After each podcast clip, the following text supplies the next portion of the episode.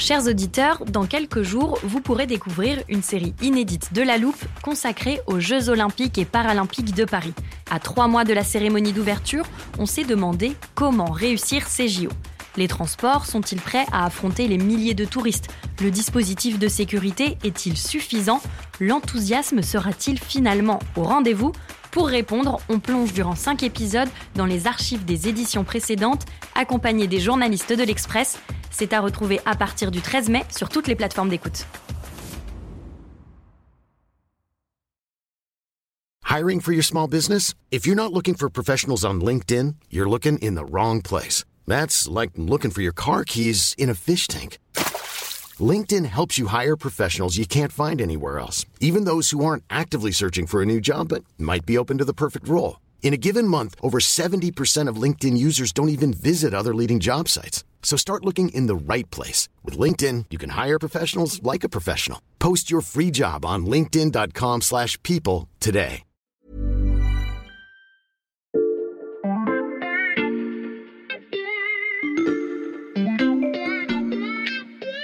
Salut, c'est Xavier Yvon.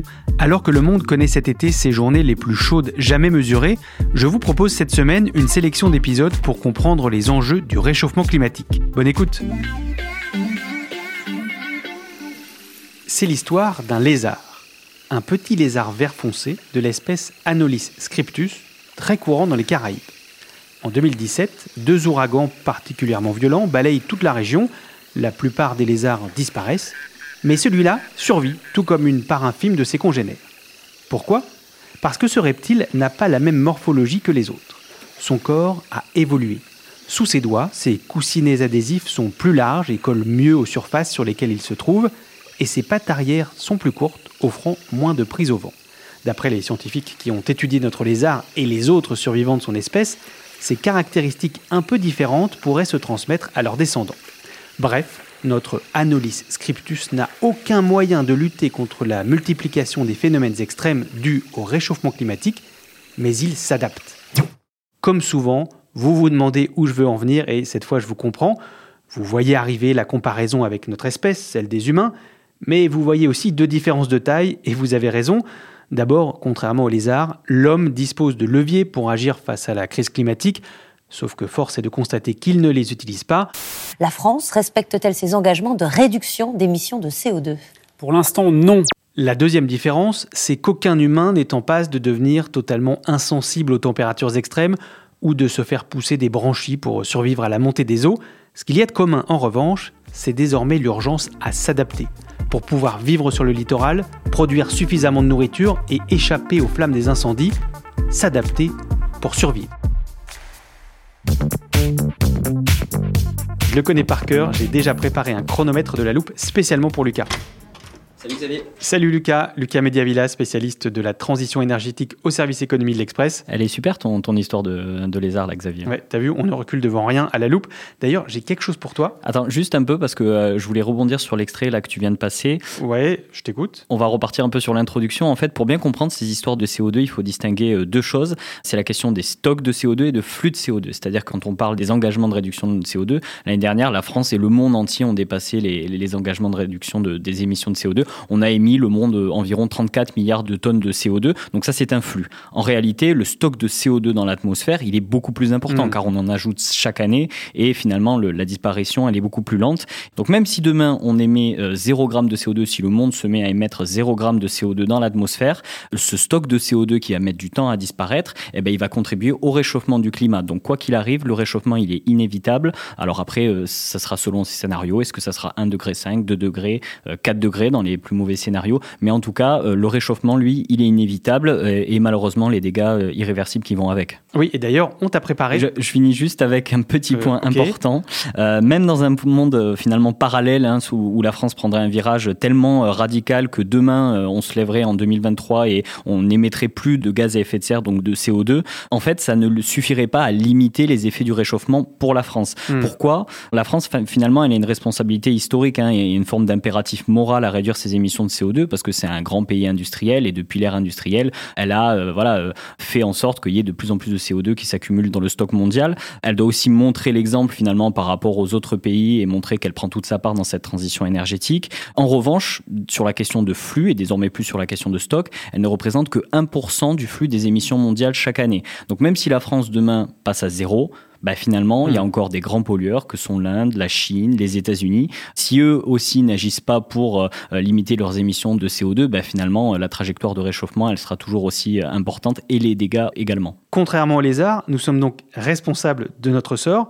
Mais comme eux, nous sommes impuissants. Oui, exactement. On sait que la France va être confrontée en 2050 et en 2100 à un réchauffement de son climat, avec euh, voilà des phénomènes qui sont déjà euh, assez connus, la hausse du niveau de la mer, évidemment, le réchauffement aussi avec des épisodes de canicule, des épisodes de sécheresse. Et c'est pour ça qu'à côté de l'atténuation, la réduction des émissions de CO2, il y a tout un volet sur l'adaptation. C'est ton histoire de Lizard, c'est comment on fait en sorte que la France, euh, en 2050, en 2100, elle ait un système économique, un système social qui soit plus robuste, qui soit plus adapté à la survenue de ces événements climatiques et, aux dommages qu'il cause. D'ailleurs, qu'on a vu euh, très concrètement se produire cet été. Ah, c'est le moment de sortir mon chronomètre. quel chronomètre? Celui dont j'essaie de te parler depuis le début de cet épisode. Ah. Écoute.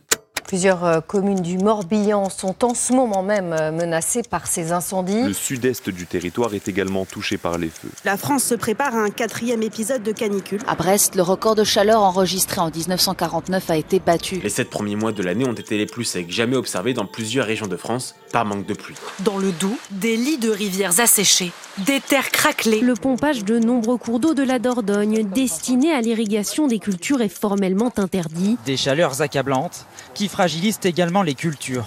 Dans ce champ de maïs, certaines plantes sont même brûlées. Bah écoute Xavier, voilà, c'est exactement le type d'événements euh, qui vont se produire, se répéter dans les années voilà de 2050-2100. Euh, on a un aperçu ici de ce qui va devenir la normalité, qui ne sera plus exceptionnel. Et encore, hein, il manque quelques conséquences finalement importantes du réchauffement euh, climatique dans ton chrono, Xavier. D'accord, lesquels bah, Le plus simple, c'est qu'on fasse un petit tour de France des risques liés au réchauffement climatique, aux impacts du réchauffement climatique, et qui nécessitent qu'on s'adapte dès aujourd'hui. Allez, c'est parti.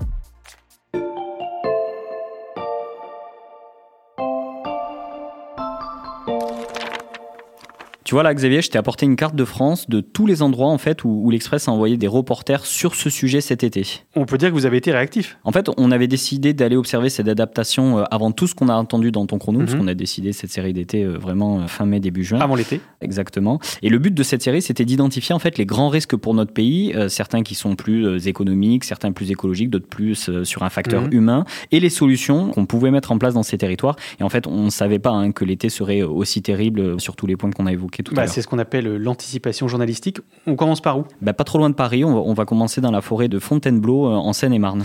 J'ai entendu parler de beaucoup d'incendies cet été, mais alors Fontainebleau, euh, ça me dit rien. Bah, il y en a eu un début juin, ça n'a pas été aussi médiatisé qu'en Gironde et dans le reste de la France, mais il y en a eu un sur une parcelle. Alors il y a un hectare et demi qui a brûlé, ce qui n'est pas énorme hein, comparé aux 65 000 qui ont brûlé sur tout l'été en France. Il a été causé par des campeurs, il a été assez vite maîtrisé, mais c'est finalement un, cas assez typique, c'est-à-dire c'est l'illustration un peu de, de l'éclosion d'un feu qui est facilité par la canicule, c'est-à-dire qu'il y a une végétation qui est très mmh. sèche euh, et en fait le moindre départ de feu, euh, bah, la végétation elle se transforme en un combustible qui brûle de façon euh, très rapide. Et donc en fait ces feux-là généralement on disait qu'il y avait quand même moins de risques dans la partie nord de la France que dans le sud, mais en fait ce risque il augmente avec le réchauffement climatique, comme en témoignent d'ailleurs les, incendies survenus en, Suède et en Irlande. Et sans aller aussi loin en fait, d'après le dernier rapport du GIEC, demain Fontainebleau c'est une forêt qui va avoir un climat qui est similaire à l'Aquitaine en 2070 mmh. selon un scénario qui est euh, plus ou moins euh, probable. Et euh, dans le pire des cas, dans un scénario pessimiste, on aura le même climat à Fontainebleau que sur les forêts méditerranéennes.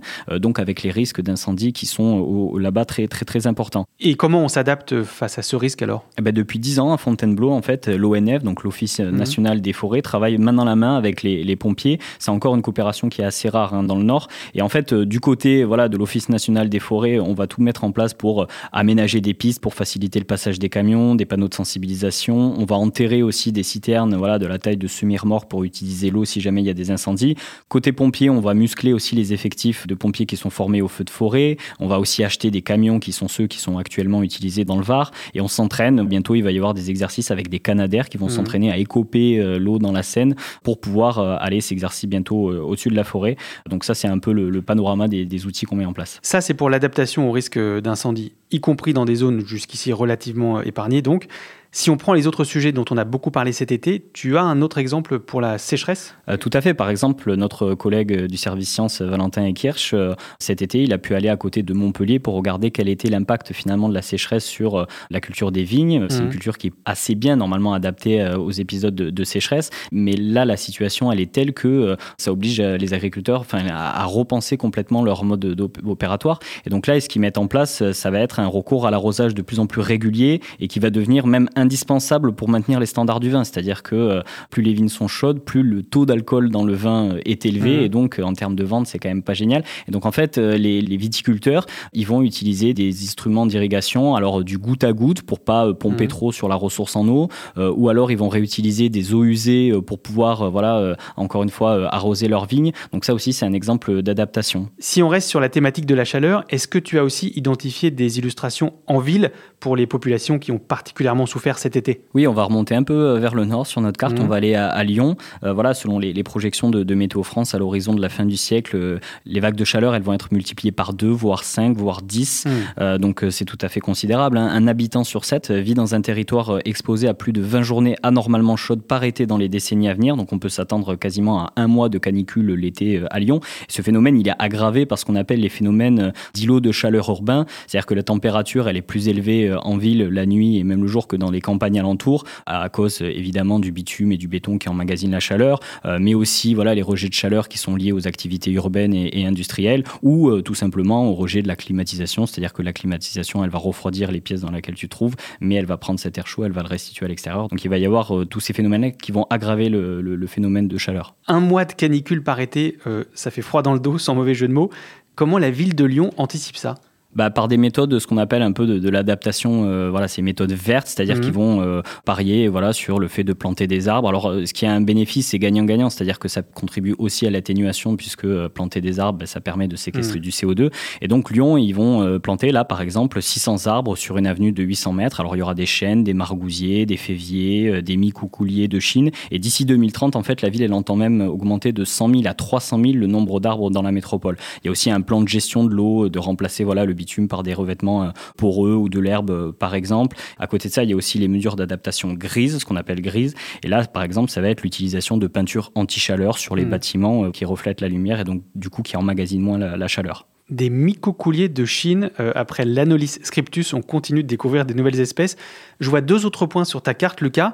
Ça, ce sont les risques dont tu m'as parlé tout à l'heure, ceux qu'on n'a pas vus dans les journaux télévisés cet été? Oui, tout à fait. Et pour cause, voilà, c'est des risques dont on parle peut-être un peu plus l'hiver. Le premier, c'est sur la côte atlantique, du côté de La Rochelle, en Charente-Maritime. Mhm. Euh, et en fait, effectivement, il, se manifeste plutôt en hiver parce qu'on va parler de submersion marine. Donc, le phénomène de submersion marine, il faut savoir qu'avec la dilatation de l'océan euh, et la fonte des glaces, finalement, la montée des eaux, elle est assez euh, inexorable. Et en fait, dans ce territoire-là, à La Rochelle, on a le souvenir de Xintia, hein, en 2010, mhm. cette tempête qui avait fait pas mal de morts et qui avait causé des dégâts très importants. Et donc en fait, là-bas, sur place, La Rochelle et la communauté d'agglo de La Rochelle a mis en place ce qu'on appelle des mesures, des digues pour empêcher voilà, le phénomène de submersion marine. Alors tu vois, dans le port de La Rochelle, quand tu es sur place, il y a des enrochements, euh, des murets anti-submersion, des systèmes d'infiltration d'eau euh, si jamais l'eau euh, passe par-dessus les, les, murets. Et ces systèmes-là, ils ont compté 11 millions d'euros à, la collectivité. L'idée, c'est d'avoir voilà, un niveau de protection qui permet de contenir un risque de submersion qui soit 20 cm plus haut que Xintia. Donc ça, c'est des mesures qui ont été mises en place déjà. Et ça, ce sont les seules mesures d'adaptation qui ont été euh, développées? Non, non, plus au sud, il y a un autre phénomène que celui de la submersion marine, c'est le phénomène euh, d'érosion, mmh. euh, l'érosion du littoral. Et donc là, on met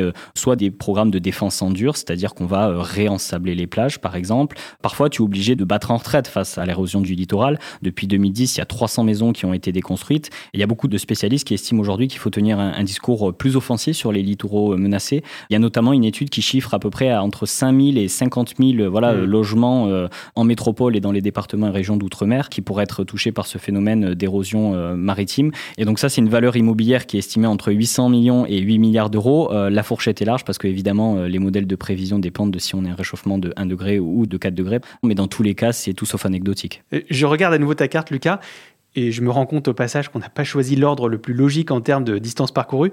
Le dernier point est tout à l'est, près de Grenoble. Oui, mais c'est logique du point de vue du sens. C'est-à-dire que là, on va en parler beaucoup cet hiver. Donc, euh, ce lieu, c'est Villard-de-Lans. C'est une station de ski dans le Vercors. Mhm. Et là aussi, il y a un problème qui va se manifester, mais donc surtout en hiver. C'est une station de moyenne montagne, à des altitudes de 1100 à 2100 mètres. Il y a des effets déjà sur l'enneigement du réchauffement climatique. Donc, en fait, dans cette station, on utilise des enneigeurs déjà depuis des décennies et on va devoir en utiliser de plus en plus à l'avenir, puisqu'à cause du réchauffement, euh, finalement, euh, la neige tient moins bien, elle part plus vite. Et déjà sur place, on estime qu'il y a une urgence déjà à préparer, euh, d'ici 20 ans, à préparer la station à, à cette réalité-là. Et comment on l'anticipe, cette réalité-là? Ben, il y a une grande campagne de diversification déjà pour assurer une activité euh, 10 mois sur 12. Et ça va passer par euh, des remontées mécaniques l'été pour les randonneurs, des activités pour les cyclistes, les parapentes, ce qu'on appelle le tourisme d'affaires euh, Mhm. aussi. Il y a aussi voilà, une mise en place d'une piste de ski roue pour permettre l'entraînement des amateurs euh, et athlètes du biathlon euh, sur la période de l'été. Donc là, on est davantage sur une question de survie économique du territoire, mais ça te montre à quel point le spectre est assez large. En effet, tu peux ranger ta carte, Lucas. Merci beaucoup pour ce tour d'horizon. Moi, pendant ce temps-là, j'ouvre l'armoire parce que j'ai quelque chose à te faire écouter.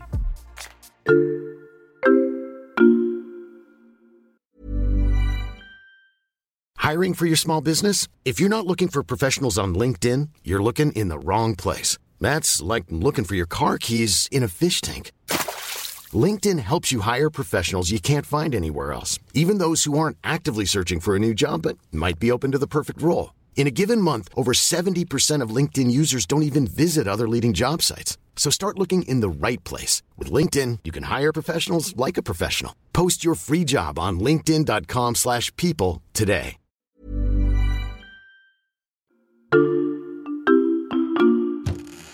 Évidemment, les seuils évoluent en fonction des événements euh, extrêmes, mais la question c'est comment se préparer à la prochaine catastrophe, alors même que justement celle que l'on a connue était tout simplement du jamais vu.